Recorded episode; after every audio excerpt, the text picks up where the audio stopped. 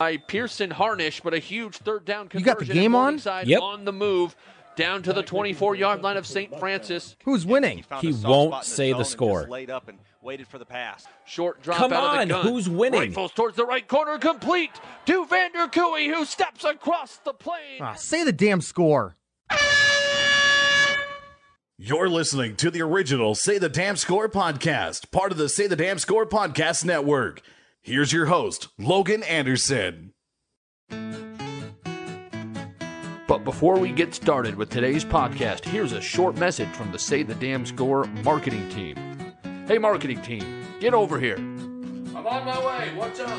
You need to tell our great listeners about the Critique Crew service. Oh, I'd be happy to. Say the Damn Score now offers a critique service. You send us 8 to 10 minutes of your work, and we have one of our 9 expert broadcasters listen to your work and provide detailed written feedback of your strengths, weaknesses, and places you can improve. Many coaching and critique services are expensive, not ours. For just over $30, you can receive a professional critique of your work. Whether you're a young broadcaster coming up short in the job market or a veteran trying to reach the next level, for the price of a happy hour tab, you could be on your way to becoming a better broadcaster.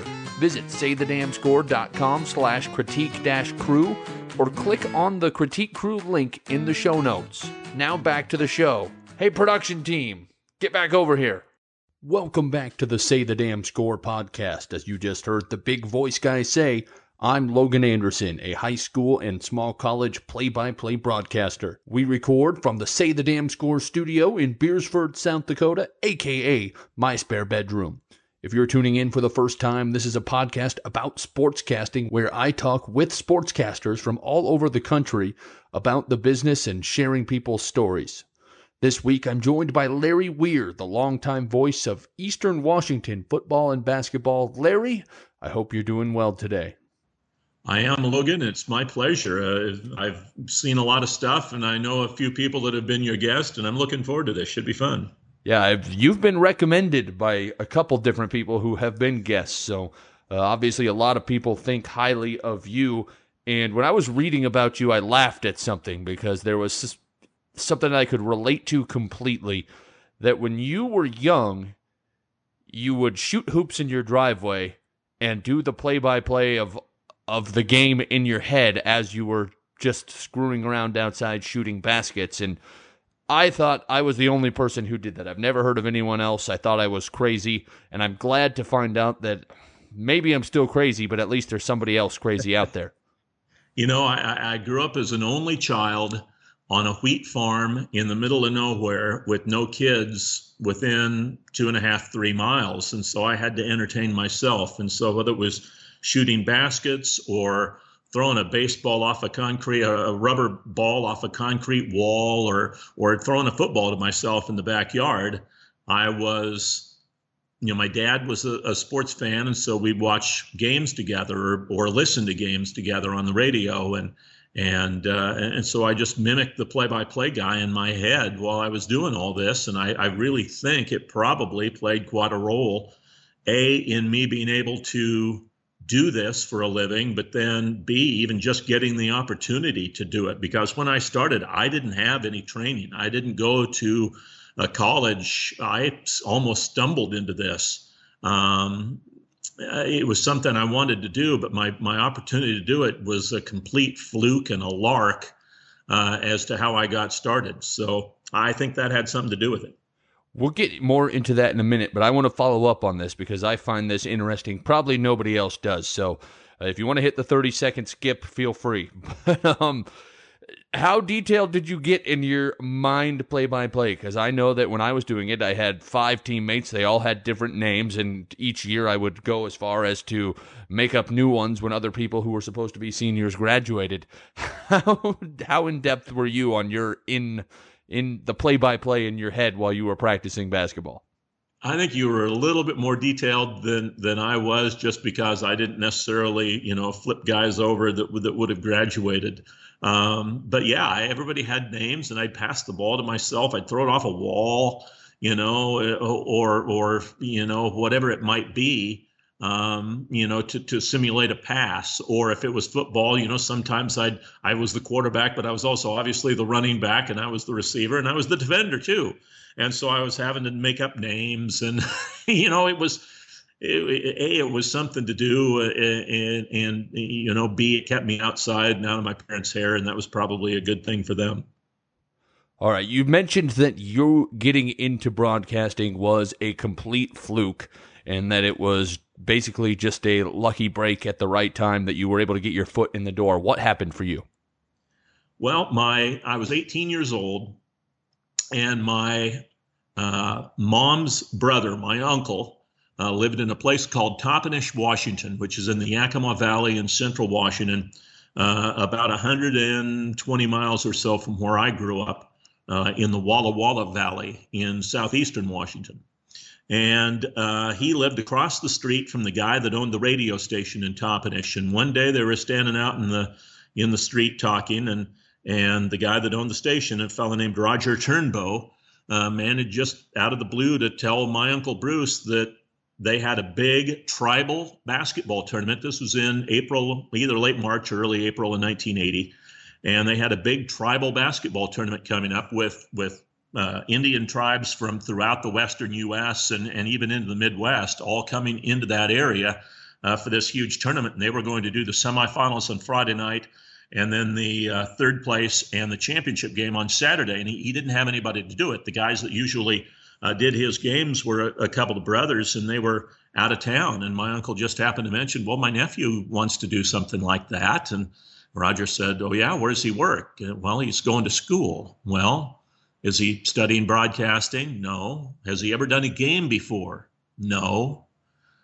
And for whatever reason, Roger decided that I guess I was better than he would be at trying to broadcast a ball game. So he said, tell him to come up and do the games. And so I came, and I did those four ball games. And on Sunday morning, we did two Friday night and two Saturday night. And then on Sunday morning, Roger came over to the house, and he said, how'd you like to come back in the fall and do my high school games, football and basketball? And I said, sure, I'd love to. And so for a couple of years, while I was going to college, I'd drive, 250-mile thereabout round trip to go over to Toppenish to do high school football and boys basketball games. And that's kind of how I got my start. And from there, I went to Eastern Washington University. And in my first quarter there, one of the people that also worked at the station in Toppenish had moved to Yakima, and they had lost their play-by-play guy. And he said, how'd you like to come over here and do our overnights? So I was on the air as a disc jockey from midnight to 6, and then on Friday nights in football season and Friday and Saturday nights in basketball season, do our basketball games, because football season had ended at that point.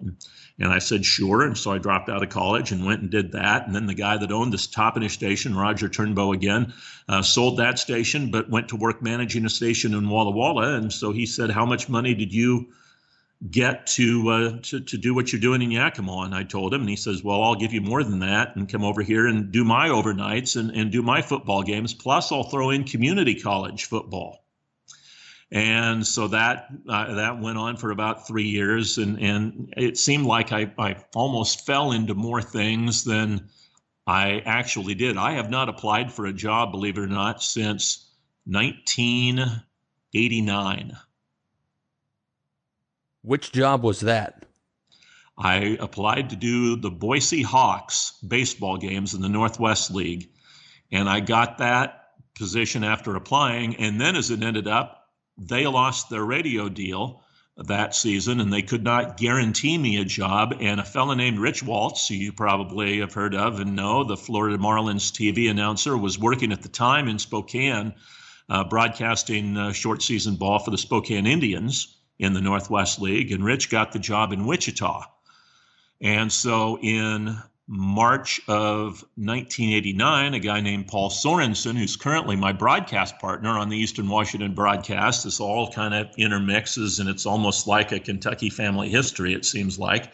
But Sorensen had the radio rights at the time of the Spokane Indians, and he said, hey, Rich has gone to Wichita. Do you want to come in here and do the Indians games? And because that was guaranteed, where the Boise situation wasn't, because they had lost their radio station, I ended up going to Spokane and working with him. And then Paul had the Eastern Washington rights. So I ended up getting that job in 1991, also from Rich, when he had to move on from those after he took another job after Wichita. So before we go forward, I want to go backwards a little bit. You mentioned at the start of us kind of talking about your path that you weren't going to school for broadcasting. What were you going to school for at that time? I'm not really sure.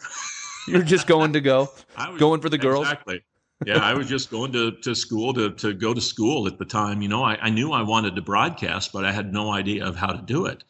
You know, my teacher for broadcast, I've always said, is a guy named Bob Robertson, who was a longtime play-by-play guy at Washington State University. And Bob was really, really good.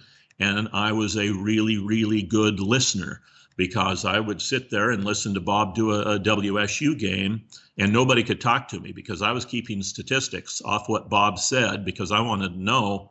You know, Bob was really good at telling you whether, you know, Bernard Jackson had 120 yards rushing or 87 yards rushing or whatever it might be, but I wanted to know at the time in real time. And Bob was so good and so descriptive with his play-by-play, you knew how many yards. I mean, he was never off by more than a yard in a game as to you know, in his descriptions as to what a guy had rushing or passing or whatever it might be. And it's kind of funny, because if I'm statting a game today, if I'm working a high school game or something where they don't have stats and I have to keep the stats, or to this day in a basketball game, the same thing that I was doing 40 some odd years ago, listening to Bob Robertson, is the same way that I stat a game today. You know, in 2017, it's something that I got comfortable with, and it's just something I've continued to do. So there's been an interesting pattern. I've done probably, it's either 51 or 52 of these podcast episodes with broadcasters from all over the country. And a good portion of them have either gone to school for something that was completely unrelated to broadcasting, or went to school for a little while for broadcasting until they got experience, like you, left school for a real job, got that tangible experience, and went on to make it. How important is the actual educational part of going to college to succeed in the sportscasting industry, as opposed to maybe, for me, it was important to go there to grow up and quit being a cocky little brat, and that was the most important part for me. But how important part is the actual learning? You know, I don't know whether you can teach somebody really to do this. I think you almost have to have that, whatever it is, gene or intrinsic ability or whatever it might be. I don't know if you can teach someone to do this job. I think you either have the ability to do it or you don't. You know, I couldn't be a surgeon. I don't have the dexterity nor the stomach to do something like that. But there's a lot of other things that I couldn't do either. I just don't have the skills. And so I think you can take a broadcaster and make him okay at sports play-by-play if they know what's going on. But I don't think that person will really be able to excel at this job. So I would say, Logan, like you, college is important, maybe to do some growing up. I also tell people it's just important to get a degree, because this is a hard business to break into. Guys that are aging don't want to give up their seats. And so there are only a certain number of jobs calling professional or college games. And there's a lot more people who are capable of doing the job than there are jobs available. So I tell people, go get your degree, so that you have something to fall back on, because if you do try doing this for 10 or 15 years and you can't get past a high school level or a small college level, you need to have something to fall back on. So I tell people to go get your degree, but you know, really, I don't think the degree is necessary to do this job. So if somebody came to you and said, you know what, I have the option of getting some tangible experience or finishing a degree, what would your suggestion be?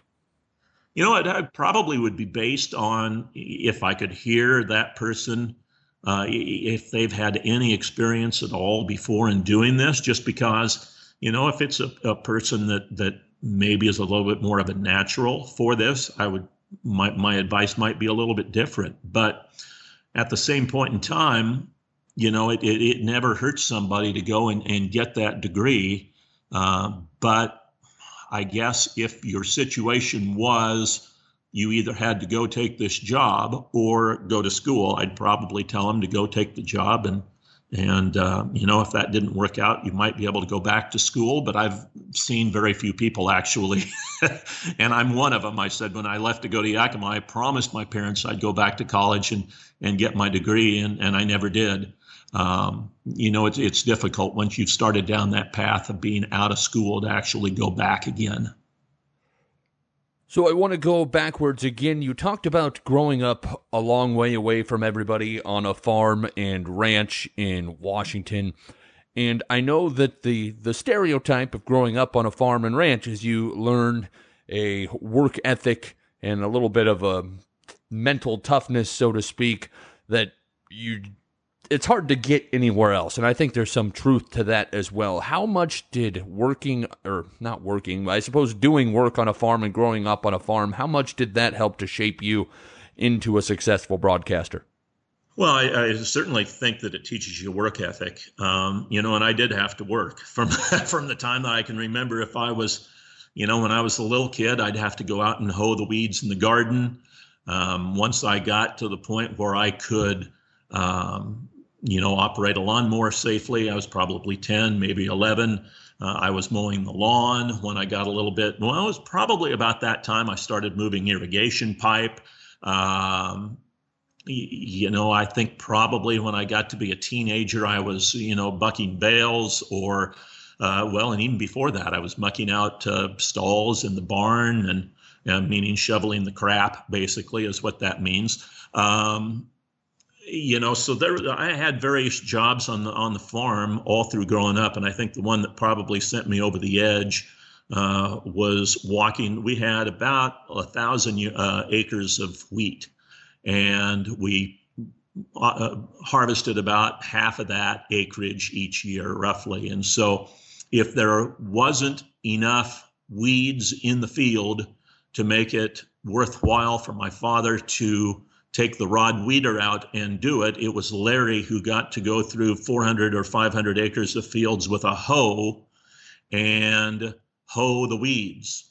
And my dad was such a perfectionist that if I didn't hoe the weeds and have the root of the weed sticking up in the air so he could see it upon inspection, then there was trouble. So I learned work ethic, but also a sense of being a perfectionist a little bit and making sure to try to get the job done right when you're doing the job through that, not half-assing it, I guess, if I can use that term, to get through a job. Yeah, we're on a podcast. You can say whatever you want, but, you know... I live in South Dakota. I grew up in Nebraska. That's ag country to the extreme. And I know that a lot of times there's pressure for the son to take over the family farm. You obviously went another direction. Was there ever any pressure for you to do that or resistance when you wanted to go into broadcasting? You know, I think my dad would have loved for me to come in and take that over, but at the same point in time, you know, that was his dream to do that, and it wasn't mine. And he was very supportive, you know, of me going out and you know, trying to, you know, make it in the broadcasting industry. And you know, my mom was as well, even though I think they were both really disappointed I didn't get my college degree.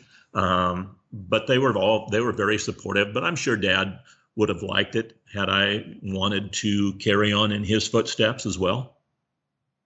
So let's go back to broadcasting now. We've talked enough about invisible play-by-play on the driveway and farming. We should get back to broadcasting here. You went through some of your path to where you are now. What was the break that you got that eventually landed you the job that you're at doing Division I basketball and football for Eastern Washington? Well, as I said earlier, Rich Waltz was the guy that I took over for with the Spokane Indians in 1989, and I did their games again in 1990. And then and Rich had gone on to Wichita. And then Rich got another job, and I can't remember which one it was. But at any rate, in 1991, he told Paul that he was Paul Sorensen, again, who ran Impact Sports and is my current color commentator on the Eastern football games. He told Paul that he wasn't coming back to do Eastern games. And so Paul said, you know, the first person that he called was me on that. And he said, do you want the Eastern games? And absolutely, I want the Eastern games. When I first had heard of Paul Sorensen, it was in 1980. Well, he was an All-American safety at Washington State. I watched him play a couple of times in 1980 and 1981 as a safety. But there was an article in the Spokesman Review in 1980, the Spokane newspaper locally, in 1985 or 1986 that said Impact Sports takes over the right to Eastern Washington University games. So I actually called him at that point in time, and I said, I'd love to, you know, do the Eastern games. And he says, well, I have somebody for that, but send me a tape. And so I sent him a tape, and he said, would you like to do, after listening to it, he said, we have a television package here in Spokane. Would you like to do our Greater Spokane League high school game of the week on TV? And so I accepted that job. And so I was in contact with Paul from that point on. He'd do state basketball tournaments. He did the Spokane Indians at the time, Spokane Chiefs at the time, the Eastern. He had the Washington State University football and men's basketball rights at the time, Gonzaga basketball rights at that point in time. And so Impact Sports was a fairly big player in the Inland Northwest at that point in time. And so once I kind of got in that umbrella with Paul, that gave me the baseball opportunity in 89 and then the Eastern opportunity in 1991. What was the most difficult adjustment switching from someone who had done radio for his entire career and then having to do games on TV?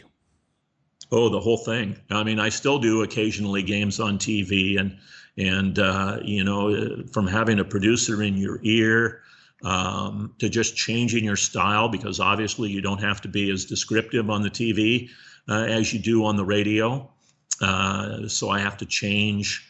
You know, I think on TV, the analyst is the star. I think on radio, the play-by-play guy is the star, so to speak. That's the most important person in the broadcast, because on radio, you've got to have your eyes, and that would be the play-by-play guy. On TV, you have your eyes. You want to have the game explained or the play explained to you a little bit more. And so that's why I think the analyst is the one who needs to shine there.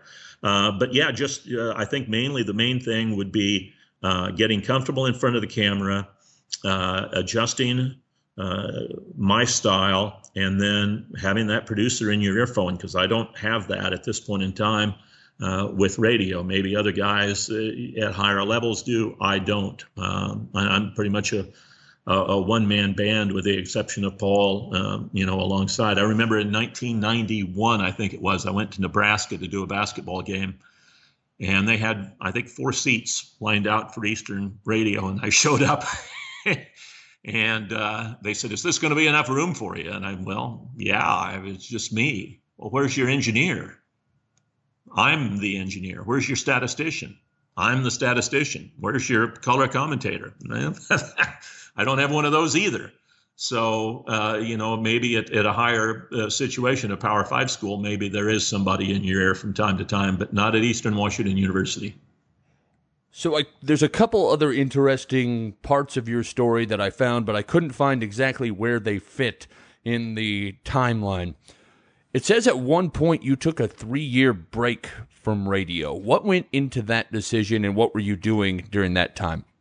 Well, I didn't necessarily take a 3-year break from radio. I took I was given a 2-year sabbatical from Eastern basketball, and that was just a situation where with the we changed flagship stations, and part of the deal with changing, well, we changed radio stations, not just flagship stations. There was no network at the time. It was just Spokane Station. When we moved to a different building in town, it was negotiated that one of the guys in their building would do Eastern basketball. And so I took a 2-year sojourn from that and actually left the area for a while. I went to Elko, Nevada to do news at a radio station for a group of radio stations in Elko. I left after football season in 2011. And my idea at the time was I might not come back at that point in time because the radio station that we're currently on, 700 ESPN, there were restrictions being put on my employment. I couldn't work, on air at any other group in Spokane, or I'd lose Eastern football games as well. So it was getting a little tight financially here to try to make ends meet. And so I went to Elko, and I wasn't sure whether I was going to come back in 2012 for Eastern football or not. And as it turned out, for those who don't know, and I would imagine most of the people listening to this don't, Elko, Nevada is the largest gold mining area in the United States and the third largest gold mining area in the world. And when I was there in Elko, gold was at an all-time high price. And so there was a huge move to get as much gold out of the ground by the mining companies that were in Elko as they could possibly do. And so they were hiring people, and they were hiring people at big money to come in there and mine gold. And so Elko probably would be comfortable with a population of somewhere between 12 and 15,000. And there were over 25,000 people in Elko at the time I was down there, and I couldn't find a place to live. I was living in a hotel, and mainly through courtesy of the radio station owner. And we got to 4 months, and he said, you need to find a place to live. And I said, there is no place to live. And he said, well, then you need to be gone. And so I happily left Elko at that point in time, and ended up going back to Eastern. And at that point in time, I ended up getting the basketball back because something had happened at the radio station. And they made the decision that their guy wasn't going to do basketball anymore for Eastern. And so I ended up getting the whole thing back at that point in time. It's funny how things just work out sometimes. I found that to be the case, at least in my experience. But it says that in 25 years, I suppose this should probably be 26, depending on the date of the article I read. I guess I should have written that down. But that you've never missed a game. You've never had one day where you just lost your voice or were too sick to get out of bed. How have you managed to do that? I think luck, more than anything else. I'm a fairly healthy person, knock on wood. But, there was one game at the University of Idaho in basketball, and this would be going back into the probably mid-1990s, where something was starting to overtake my voice. The longer the game went, the less voice I had. And by the end of the game, I was just barely able to squeak everything out that needed to be squeaked out. I believe Dave Cook, our sports information director, may even have taken the post-game interview with our head coach at that point in time for me, but I still was able to do the stats and that sort of stuff. Yeah, the only games that I've missed with Eastern, and the only games I've missed, period, anywhere at any point in time, have been because I needed to be two places at one time. I missed one Eastern football game, and it's because we couldn't get anybody to go to the Great Alaska Shootout over Thanksgiving weekend, so I ended up going with basketball. We got another guy to do an Eastern football game for us. And then with basketball, it's been where I've been with football and haven't been able to travel for basketball. But again, even through high school broadcasts, I've never missed a game because of illness. And there have been times where I've been ill during a broadcast, but I've never missed a game because of illness. And I think that goes back to the farm and the work ethic. And, we had cattle, and those cattle needed to be fed every day. And, my dad couldn't, be sick or have a broken leg or a broken arm or whatever it might be. I mean, he had to be able to go feed those cattle. That was his job. That was his livelihood. That's what he had to do. And so I think that has, led through, a little bit with me, that even if I'm not doing well, I'm still able to push forward and get through the broadcast. And thankfully, I've never had a situation with a bout of laryngitis or kidney stones or some other, strange malady that would cause me to, have to just physically not be able to do a broadcast. I'm knocking on wood for you right now as you say that. But what I was knocking on my forehead as I was saying that. So with that in mind, I'm sure there's been times when maybe you had a scratchy throat, but you were good enough to go, or you didn't feel good and you fought through it. Can you do in those situations? And we've talked about this before with other people, but what do you do to kind of force yourself to feel better, so to speak? I would probably say that I think mainly what I would say for the most part is I tend to just say, screw it. I'm not going to give in to whatever the situation is. I'm going to go and do my thing. But, medications as much as you can, whether it's a decongestant or something along those lines to help try to clear your head as much as you can for a broadcast, sipping something hot beforehand, whether it's tea, that would be my go-to.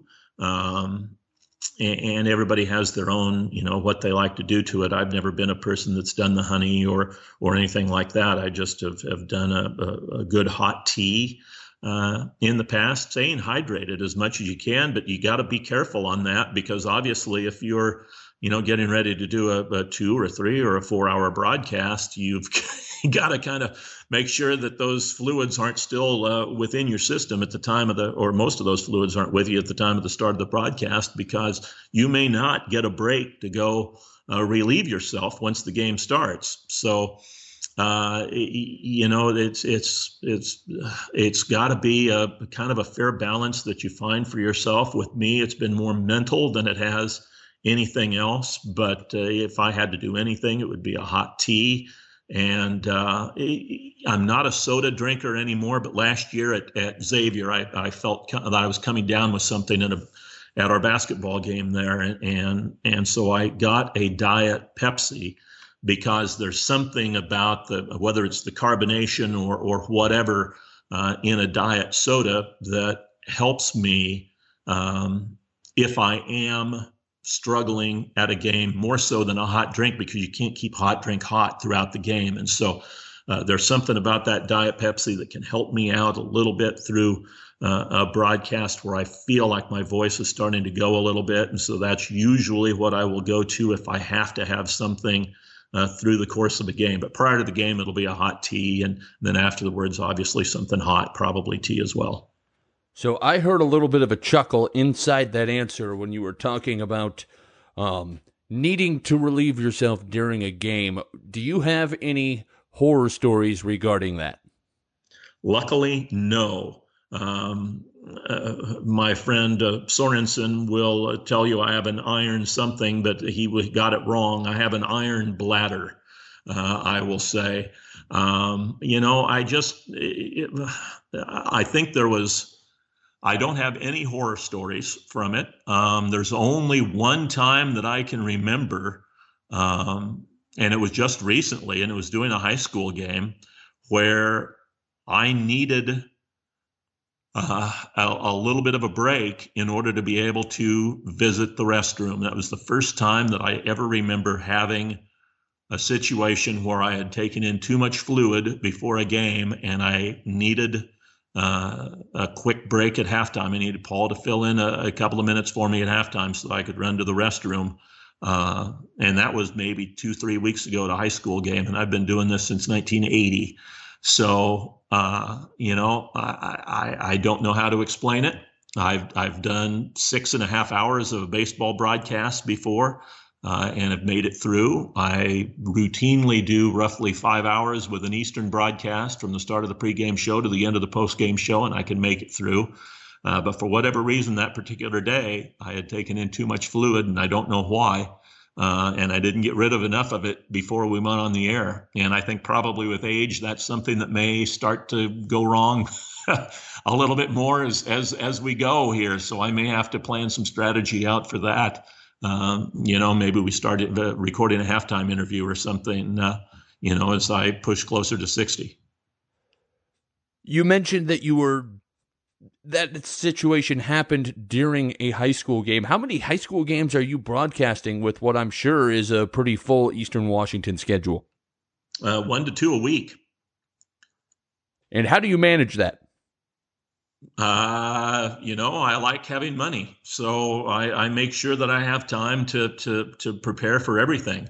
I have the luxury of this is my job. I'm not going into a terrestrial radio station anymore and working a shift in there, whether it was a morning shift or an afternoon shift or whatever it might be. I'm not having to do that anymore. So this is the only thing that I do. And so I have, enough time in a week to be able to prepare for more than one broadcast. Thankfully, if I was, working full time as a, news director still, or a disc jockey or whatever I may have done earlier in my career to help supplement sports broadcasting, it probably would be different. But now with just doing play-by-play, pretty much on a full-time year-round type basis, I'm able to, concentrate a few hours on a high school game. And I don't do as much preparation for a high school game as I do for an Eastern game, mainly because I don't have all the pregame interviews and halftime stuff going on that we do for an Eastern game. I handle all our recorded pregame content. I handle all our halftime content. I handle everything except our post-game interviews. And so I have to devote a fair amount of time to, having some reasonably decent questions to ask a varying amount of people. And sometimes I find out, 15 or 20 minutes before, our pregame show starts that, so-and-so is going to come up. And we have I should go back on this a little bit. We have a segments in our pregame show that's devoted to the university. And so sometimes word gets to me late that a certain person within the university is going to come up and be with me in the pregame show. And so sometimes some of those interviews are off the cuff more than anything else. But I like to be fairly prepared if I'm talking to players, so forth, so on. So I don't put in the time on the high school broadcasts that I do on the collegiate broadcasts, but it's still, and it's good to get back. I started doing high school games, so I still enjoy doing high school games, and I enjoy going back and trying to stat a game and getting as close as I can to the official stats in the game. And there's a little point in pride of being able to do that, because that's what Bob Robertson, my mentor, who wasn't my mentor, he didn't have any idea he was my mentor, but he was, because he was who I listened to, as a teenager growing up. So there was a quote from Wes Durham, the voice of the Atlanta Falcons, at the national sports media STAA event in Salisbury a couple years ago that I was able to attend, where he said, doing high school games is actually harder than doing higher level games. And I've done some small college games, so I can see what he means. What do you do to make sure that your high school games sound as good as your college games without maybe some of the information that they have available? You just dig as much as you can. And it started for me back in 1980 when I first started doing the high school games in Toppenish. I'd grab the newspaper on Saturday morning, and everybody that Toppenish would play, I would go through the Yakima newspaper, and I would find, the recap of that game, and I would copy as much stuff out of their statistics, notes, quarter by quarter scores, whatever I could do. I had a notebook, and I would pour everything into that notebook so that when time came, that Toppenish played Grandview, let's say, that I would have probably all of the Grandview games that were turned into the Yakima Herald Republic. Probably all of their games were turned in statistically, and so I'd know who the leading ball carriers were for Grandview, and I'd know, what a person's high passing game or high rushing game or high receiving game might be. I'd know if they were particularly good in the first quarter or the third quarter or whatever it might be. And it was harder in basketball because I didn't live there, and sometimes there'd be a Tuesday non-league game thrown in, and I'd try to get my uncle and my aunt to, you know, save those newspapers for me so I could pore over them. But sometimes they didn't get saved, or, you know, they had use for the newspaper for something else. And, you know, it didn't get to me on Friday when I'd show up on their doorstep. So, but I would keep the stats, the scoring totals for each team from every game that I could get out of the Yakima newspaper. And I've kind of kept doing that over the years when I've been doing high school games. I'll go back and you know, I'll enter in.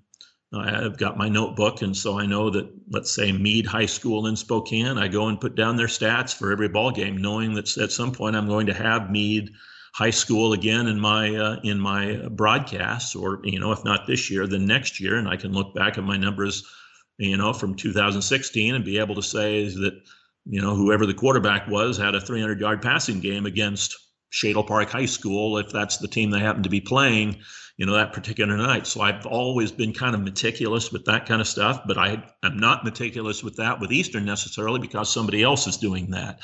I'll still go through and do all that work, but somebody else is doing the physical part of it. I just have to go read and look it up and stuff along those lines. It isn't stuff that I have to make up, though I probably could, if that's what I wanted to do. And maybe it is what I should be doing at this point in time, now that I think of it a little bit more. Maybe I should still have those notebooks going and be able to enter it in, because it certainly is easier in this day and age with the internet than it was in the old days when you're having to dive into newspapers. Eastern Washington is famous for their bright red turf that probably, I would imagine, looks something like the inside of a volcano from up above. Is it ever difficult to read numbers or see players when they're wearing red jerseys on that bright red turf? I've never had a problem with jerseys, uniforms, anything like that on the red. The only time that I've had a problem occasionally is with the football, because it's probably closer in color on a red turf than it is on a green turf or a blue turf or any other colored turf that you could probably get other than a brown turf. So occasionally with football, I've had a problem on fumbles. But usually then, you just have to obviously go with reaction off what you see, you know, with your eyes. If people are diving on the ground, you figure there's probably a fumble if you do miss it. But that's the only time that I've ever had a problem with anything on the red turf, is occasionally maybe you lose sight of the ball, and that's it. Does Eastern Washington ever do alternate jerseys or any crazy jerseys that would especially blend in? You know, they will wear red on the red, you know, red helmets, red pants, red jerseys, but the numbers are always white. You know, Eastern doesn't. My main peeve as a broadcaster is teams with dark numerals on dark jerseys or a light numerals on light jerseys. And Eastern's never done anything like that. They've never had, you know, red jerseys with red numerals outlined in white, or, you know, anything along those lines. So I've never had a uniform problem on the Inferno while looking at a team, no more than I would with a team wearing green on a green field.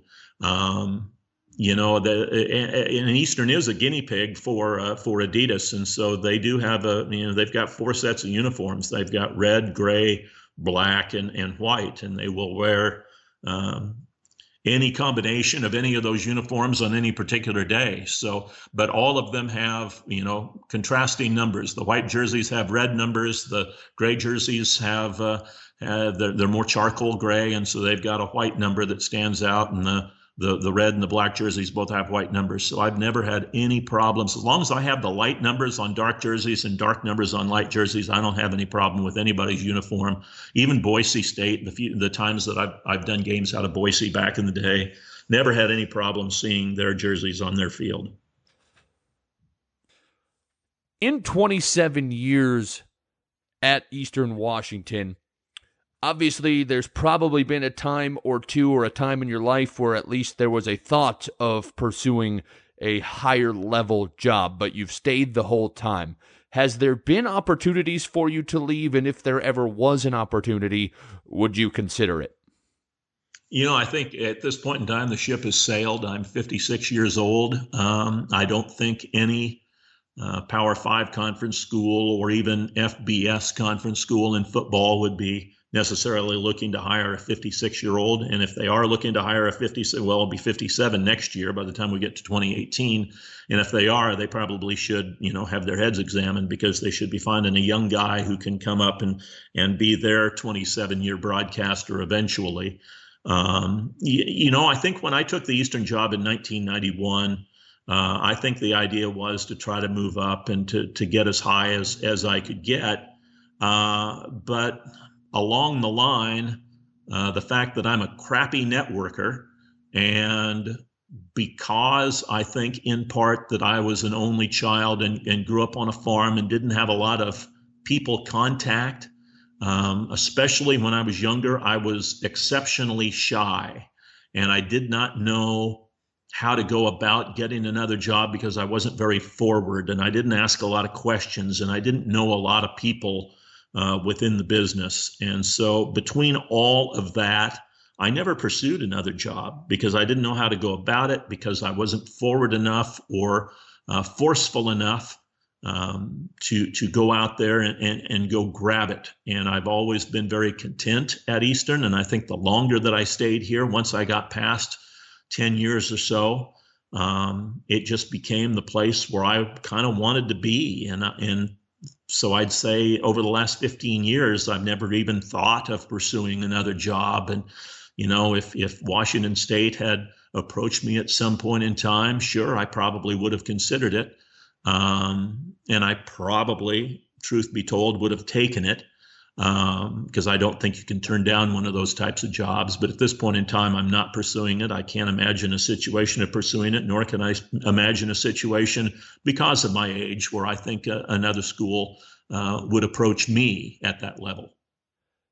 Do you have any regrets with, you know, being, as you said, a crappy networker, or can you look back and just be happy with the way things are? I am happy with the way things are, but at the same point in time, yeah, I can look back at regret that, you know, that I didn't manage contacts better, mainly not so much professionally, but just personally. I mean, when I was, in 1989 with the Spokane Indians, Bruce Bochy was our field manager. And Bruce and I had a great relationship, and I went down in 1990, he got the job at High Desert in the California League, and I went down there and stayed with him for a few days in 1990, and that was the last day I saw Bruce Bochy, and I've never talked to him since. How dumb is that? To let that type of course at this point, and I knew he'd be a major league manager because he was so good at it, and I just, I always have thought that people had probably better things to keep track of than Larry Weir, and I wasn't forward enough to keep things going myself. And so, that was just one guy, Kevin Towers, who was the general manager for the Padres and for the Diamondbacks and so forth. He was our pitching coach in 89 and in 90. And I'd see Kevin from time to time, being as how he might be in an airport and I'd be at the airport at the same time. I'd see him in the San Diego airport probably two or three times. But again, I haven't talked to Kevin probably close to 20 years. And that's another dumb move on my part. Bob Gebhardt was the general manager for the Colorado Rockies. In 1996, I was broadcasting Yakima Bears baseball games in the Northwest League, and we were playing in Portland. And at the time in Portland, they never really had a good spot for, it was a baseball stadium, but it wasn't a good spot for a baseball broadcast. And so in this particular year, they had us in what we called the bunker, which was behind home plate at field level. And in the bunker, you were probably eye level with the batter's kneecaps. And so depth perception was a huge problem in Portland. You had pretty much on a fly ball, wait to see who moved to know whether it was a foul ball to the catcher or a home run to left field. And Bob Gebhardt, who was the general manager of the Colorado Rockies, who was Portland's major league team at the time, was there, and Rockies management put him next to me in my little booth, I guess you could call it, for the game. At the end of 5 days, Gebhardt gave me his business card, said, if there's anything I can ever do for you, let me know. And I didn't keep the business card.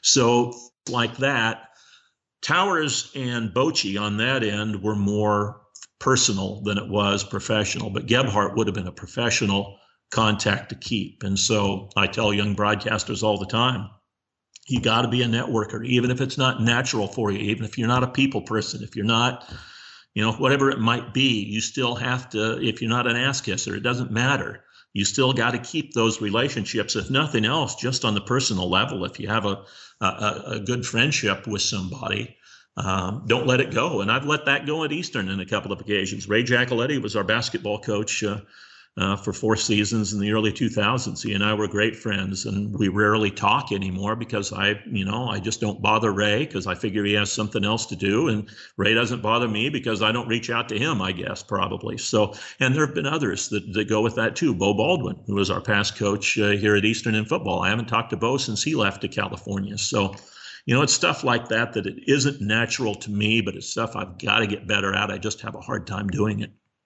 So one of the fun things about covering a team for a long time is you really get to know the coaches, the players, the people involved with the team. And I read a funny story that you kind of knew you were one of the guys on the team when they tied your shoelaces to a piece of metal on the bus and while you were sleeping. Tell us that story. Yeah, it was a plane flight, actually, and it was 1990, I think it was 1998 or 1999. It might even have been 2000. I can't remember, but we were on a flight to somewhere. And I had fallen asleep in my chair, and we had a couple of pranksters on the team. One was Dennis Fitzgerald, was his name, and the other was Aaron Olson. Both were really good players. And yeah, they tied my shoelaces to the metal part of the seat underneath, and they also rolled up a piece of paper, newspaper, magazine paper, or whatever, and stuck it in my mouth, like I had a cigarette in my mouth. And so I woke up to that in my mouth, and then I got that out, and then I tried to move my right foot, and it wouldn't go anywhere because the shoelace was tied to the metal thing under the seat. And so that felt good just to be a part of the crowd, because when you're with a team on a regular basis, there's all sorts of practical jokes going on, and it's usually between the players or the manager and the players and the coaches and the players, whatever it might be. But it's not that often in my experience with the broadcaster, with the players.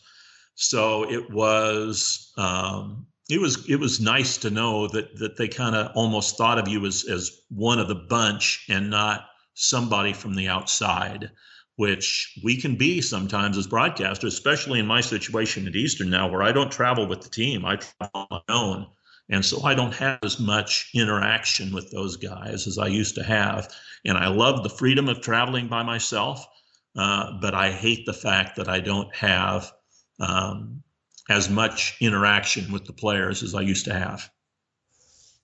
The technology of being a broadcaster has changed a lot. Maybe not probably the actual technology that you do a broadcast with has, but the stuff around it that you have to do is really where I meant to go with that question. The social media, the podcasting, and everything like that. And you have an active social media presence.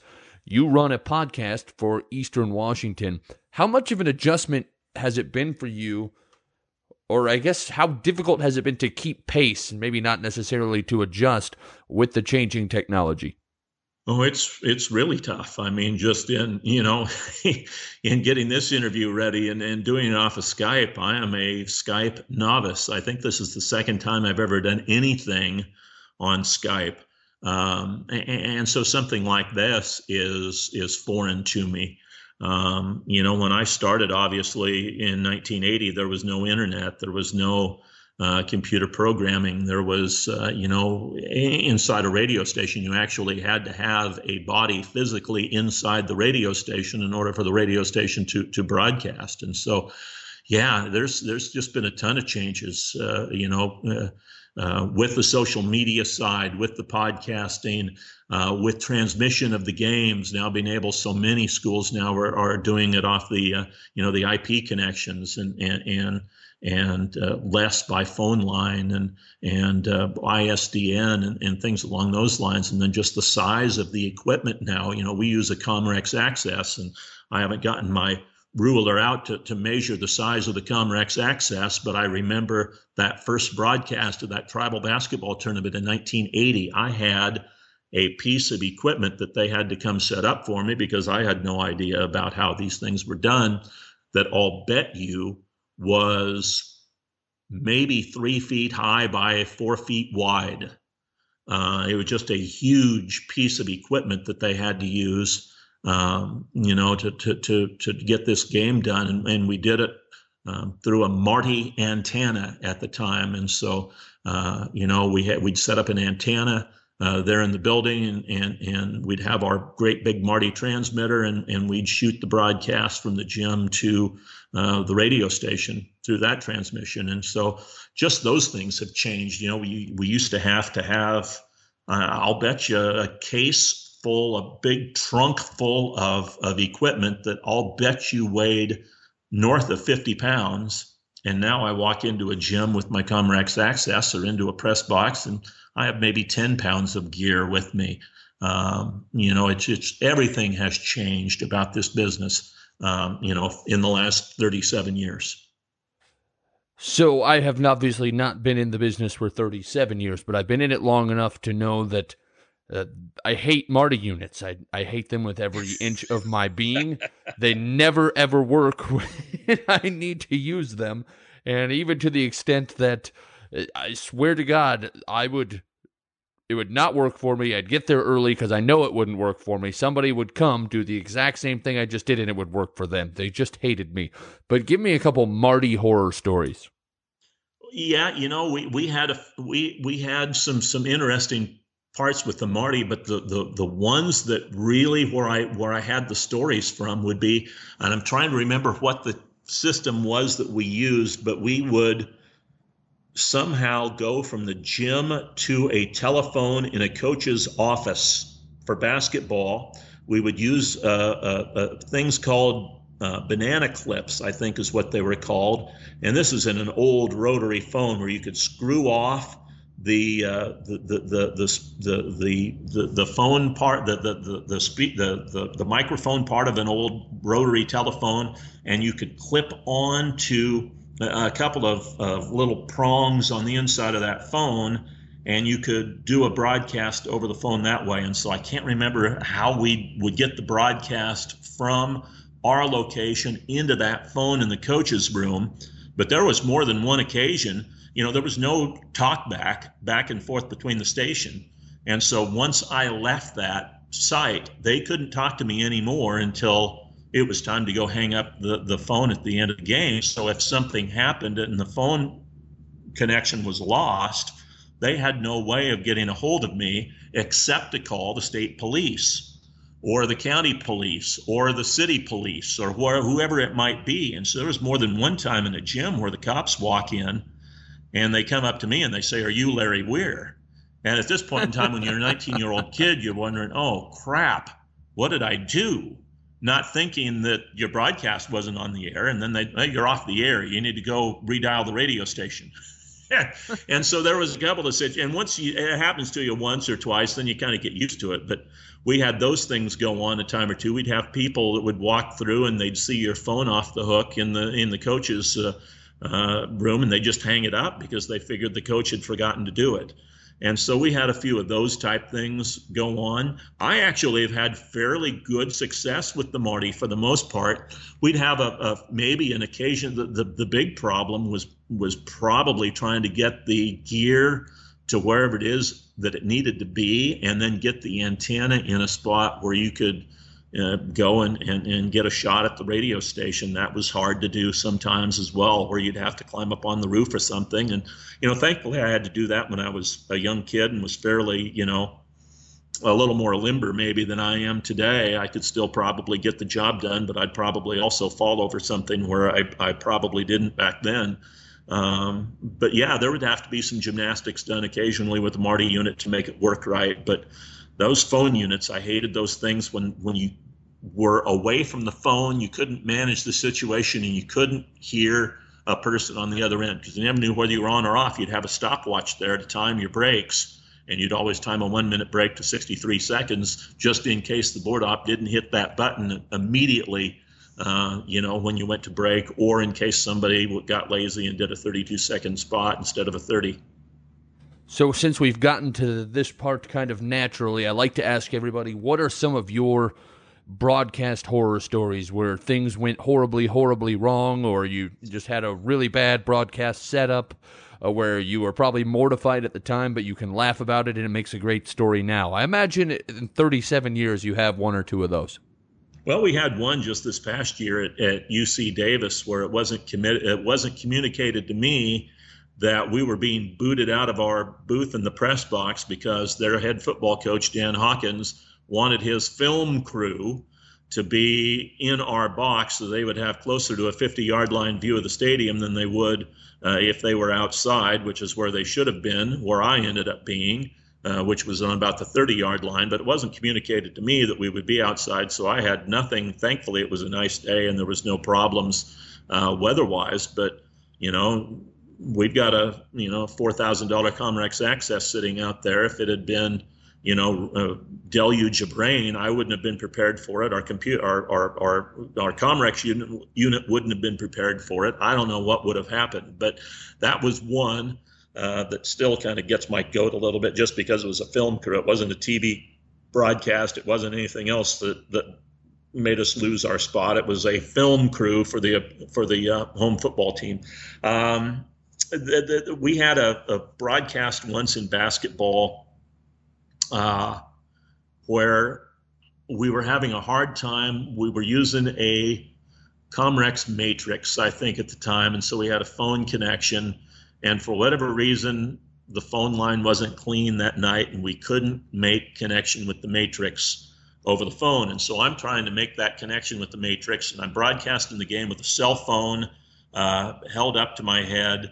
And I've got my headset still on my head to hold the cell phone, so I'm not having to sit there with that thing the whole time.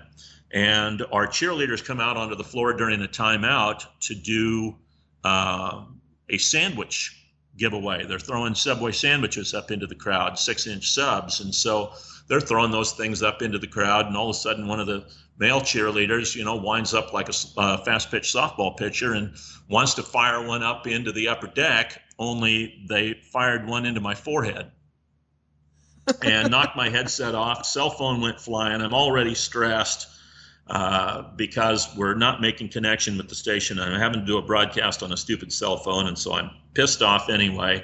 And he hits me in the head with this Subway sandwich, and it goes up into the crowd, and I'm just livid. And that poor kid was mortified because that's not what he was trying to do. And I didn't care that was what he was trying to do. I went white hot. That doesn't happen very often. It might even have been the last time that I just blew up into a rage.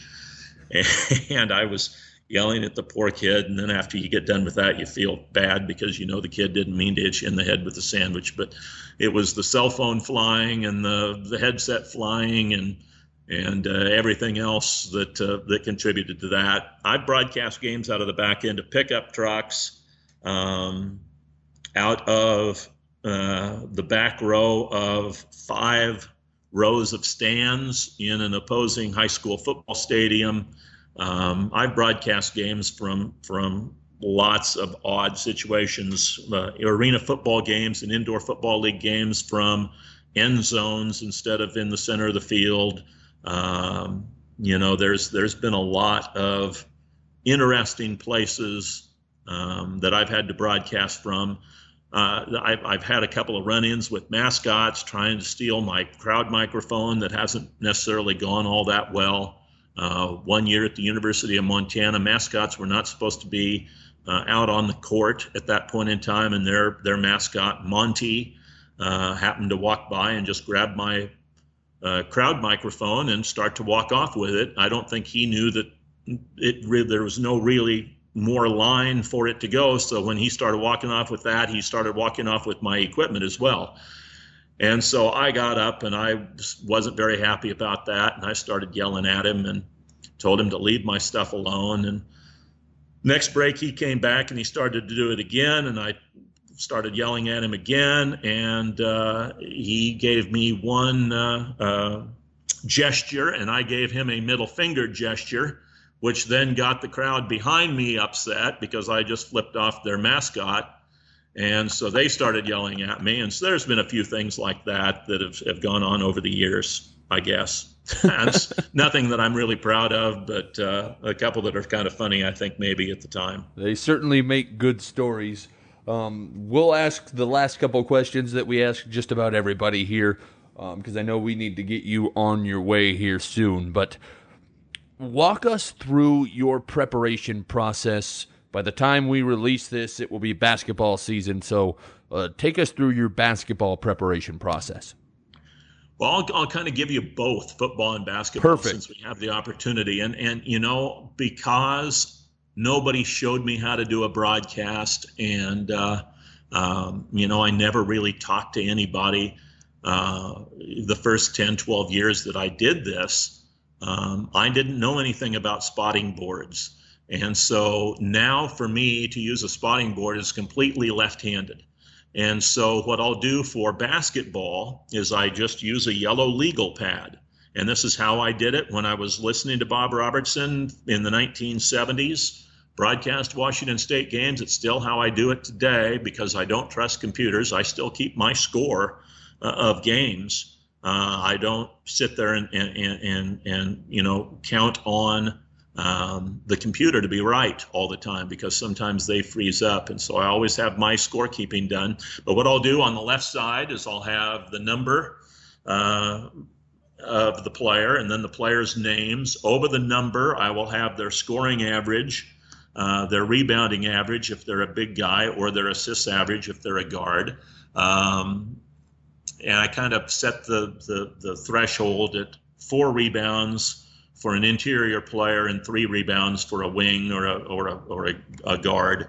And then I'll have assists, steals, blocks, whatever might be notable for each player. And then on the right side, I'll kind of have then I'll draw a line down, and then I'll have the area where I can keep field goals, and then another area where I can keep throws, and another area where I keep fouls. And then on the far right side of the page, I'll put their height, their year in school, their hometown, and then use some of that area on the right side to put in field goal percentage, three-point percentage with numbers of makes, free throw percentage, and any other little notes that I think I need to know about that player. And so that's kind of how I've done it for basketball over the years, and it's pretty much been consistent with the addition of additional information. Obviously, since moving into the college ranks, there's, you know, more background information available on players, and so I can make some notes, more notes over there than I used to make when I was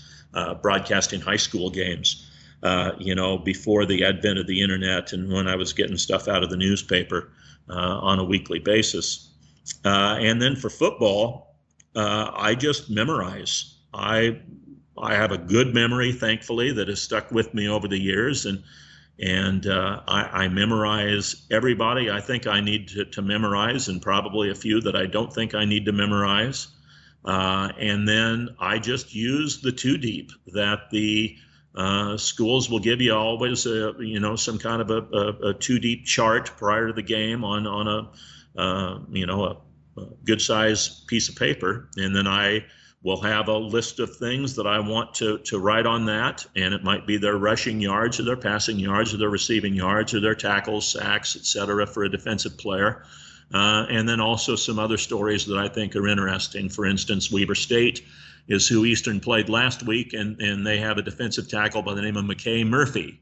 And McKay Murphy's dad was Dale Murphy from the Atlanta Braves back in the day, a 7-time All-Star and 2-time MVP, and 2 of his brothers played in the NFL. And so I had all that information, and I wrote that down in McKay's territory, and the fact that he was 26 years old and had been at the University of Utah, I believe it was, prior to going to Weber State, and all that kind of stuff. I kind of filled that all in my own hieroglyphics. But I know what it says, that probably anybody else would look at that and say, what in the world is that chicken scratch that you've got on that page? And so that's kind of how I've always done it with football. That, you know, those spotting boards, I tried to use those some in the early 90s, and it just for me was left-handed because I didn't grow up in this business learning to use them, and it never became comfortable. And I wasn't patient enough to just let it marinate for a year and relearn a different system. I wanted to do what I wanted to do that was most comfortable for me. And that's kind of how I do it. And I've heard of other broadcasters over the years that don't use a spotting board, but I think we're greatly outnumbered by those who do. And as far as I'm concerned, that's great for those folks. But how I do it happens to work for me just because that's how I started doing it on my own and had to feel my own way doing it, you know, starting all those years ago. What do you do still to this day to get better as a broadcaster? I listen to myself. I don't like listening to myself, but I listen to myself to see what I can improve on, because I grew up listening to games. And I think that's a big problem that we have in this day and age, because games are so readily available on TV. I think today's young broadcasters grow up watching games on TV, and that's their point of reference. I had 2 years when I was a kid where we had no TV. We lived in a canyon. We had an antenna up on top of the hill that served the 3 or 4 other families in our general area, and the wind blew it down one year, and the wheat prices were bad and cattle prices were bad, and none of us had any money to put the antenna back up or to get a new antenna, because the wind pretty much had ruined the old one. And so we went a couple of years without TV, so my reference was radio, you know, when I listened to games. And I still find that I learn something when I listen to other people do games. And so if I'm on a drive late at night, I'll drive around or I'll dial around and try to find what games I can listen to on the radio, whether it's an NFL game or an NBA game or a college game or even a high school game. I've picked up things occasionally from some random high school broadcaster that I'm driving through, you know, the middle of nowhere sometime at night. So I try to listen to other people and see what they're doing. And I try to listen to myself and air check myself a little bit and see what I can improve upon there, because you can learn a lot from listening to yourself, you know, just crutch phrases that maybe you're lapsing into, especially with basketball. And then you learn something from, I'd stolen a couple of things that I use on my calls today from various broadcasters, and just listening to other people helps you formulate your own style. You know, when I grew up, I was basically a disciple of Bob Robertson, but then I figured out that AM radio stations at night, you can hear them from other areas. And I discovered Bill King doing Golden State Warrior games in the mid-1970s. And then the Seattle Mariners came into existence in 1977, and I started listening to Dave Niehaus and how he broadcasts a game. And so I kind of became a little bit of a combination of Bob Robertson, Bill King, Dave Niehaus, and maybe even a little bit of Harry Carey in there. And I think King, Niehaus, and Carey have a lot in common. Robertson doesn't have as much in common with those guys, and I think it's kind of become a pretty good melting pot for me, just then, with my own natural personality and the stuff that I naturally do, you know, kind of wrapped around the fringes of what those guys did. And I think that it's come out to be a pretty good mix for me, and has served me well over the years, regardless of what sport I'm doing. You know, whether it's a car race or a motorcycle race on TV, to a volleyball match or a high school wrestling match or you know, a college basketball game or a professional baseball game or a football game someplace. So you mentioned some of your influences. Who are some of your favorite broadcasters to listen to now on a night off, maybe on a national level and maybe in your conference and in your region that other people might not know about? Yeah, I love listening, as far as baseball goes, to John Miller. I could listen to him do any ball game at any time, anywhere. I just love the way that he does it. One of the things that I was most jealous of, I probably have never been as jealous of any one person as I was in 1994 in Eugene. His name was Dennis Higgins. That's who he was. Dennis, it was 1990, was it 94? Yes, 94 was the Major League Baseball strike. And so John Miller's mother lived in the Eugene, Oregon area. And John had come back during the strike to visit his mother, and he just happened to listen to Dennis doing a Eugene Emeralds game, and he asked to come sit in with him for a few games. And one of those games was when Spokane happened to be in town. And I was so jealous of Dennis for having John Miller there, because I loved John Miller even in 1994. And I would love to have sat there with him and picked his brain and so forth, so on. And I did get a chance to meet him, but not enough time to talk to him. And frankly, probably even if he had been in the booth, I wouldn't have used the contact based on my past anyway. But, you know, John Miller is somebody that I enjoyed. Dan Schulman is another guy that I enjoy doing baseball, you know, locally in our area. Bob Rondo at the University of Washington is he's a treat to listen to anytime I get the opportunity to hear him. And he's retiring at the end of this season, which is, you know, it's a sad day. I was never a Husky fan, but he's a tremendous broadcaster. I really think Matt Chazanow at Washington State's growing into his job. He was one of the young guys, I think, maybe that initially was a little more TV based on the radio. And it was harder maybe for those of us who grew up on radio games to see the game in our mind's eye. But Matt is doing a fantastic job now, I think, at WSU, and has turned into really a good broadcaster who's going to go places within the Big Sky Conference. Jay Sanderson at Montana State is really good. I always pick something up from Jay when I'm listening to him. Mitch Stroman down at Northern Arizona does a nice job down there and has one of the tougher jobs of doing a TV radio simulcast for their home games on Fox Sports. That's not necessarily what he's doing now, but in the past few years, that's what he's had to do for their home games. So that TV radio simulcast with Fox Sports, which there's nothing tougher in this business, because you have to serve two masters, and I don't think you can do either well, but Mitch did it as good as you can. Kevin Calabro is another guy here in the Northwest who did Seattle Supersonics games for years and is now doing TV for the Portland Trail Blazers. Calabro is fantastic to listen to. You know, and then there's probably a lot of other guys as I go traveling through that I listen to. I would rather listen to a ball game on the radio than hear music on the radio if I'm driving at night. And so that's usually I go in search of a game, and sometimes I don't even know who it is that I'm listening to.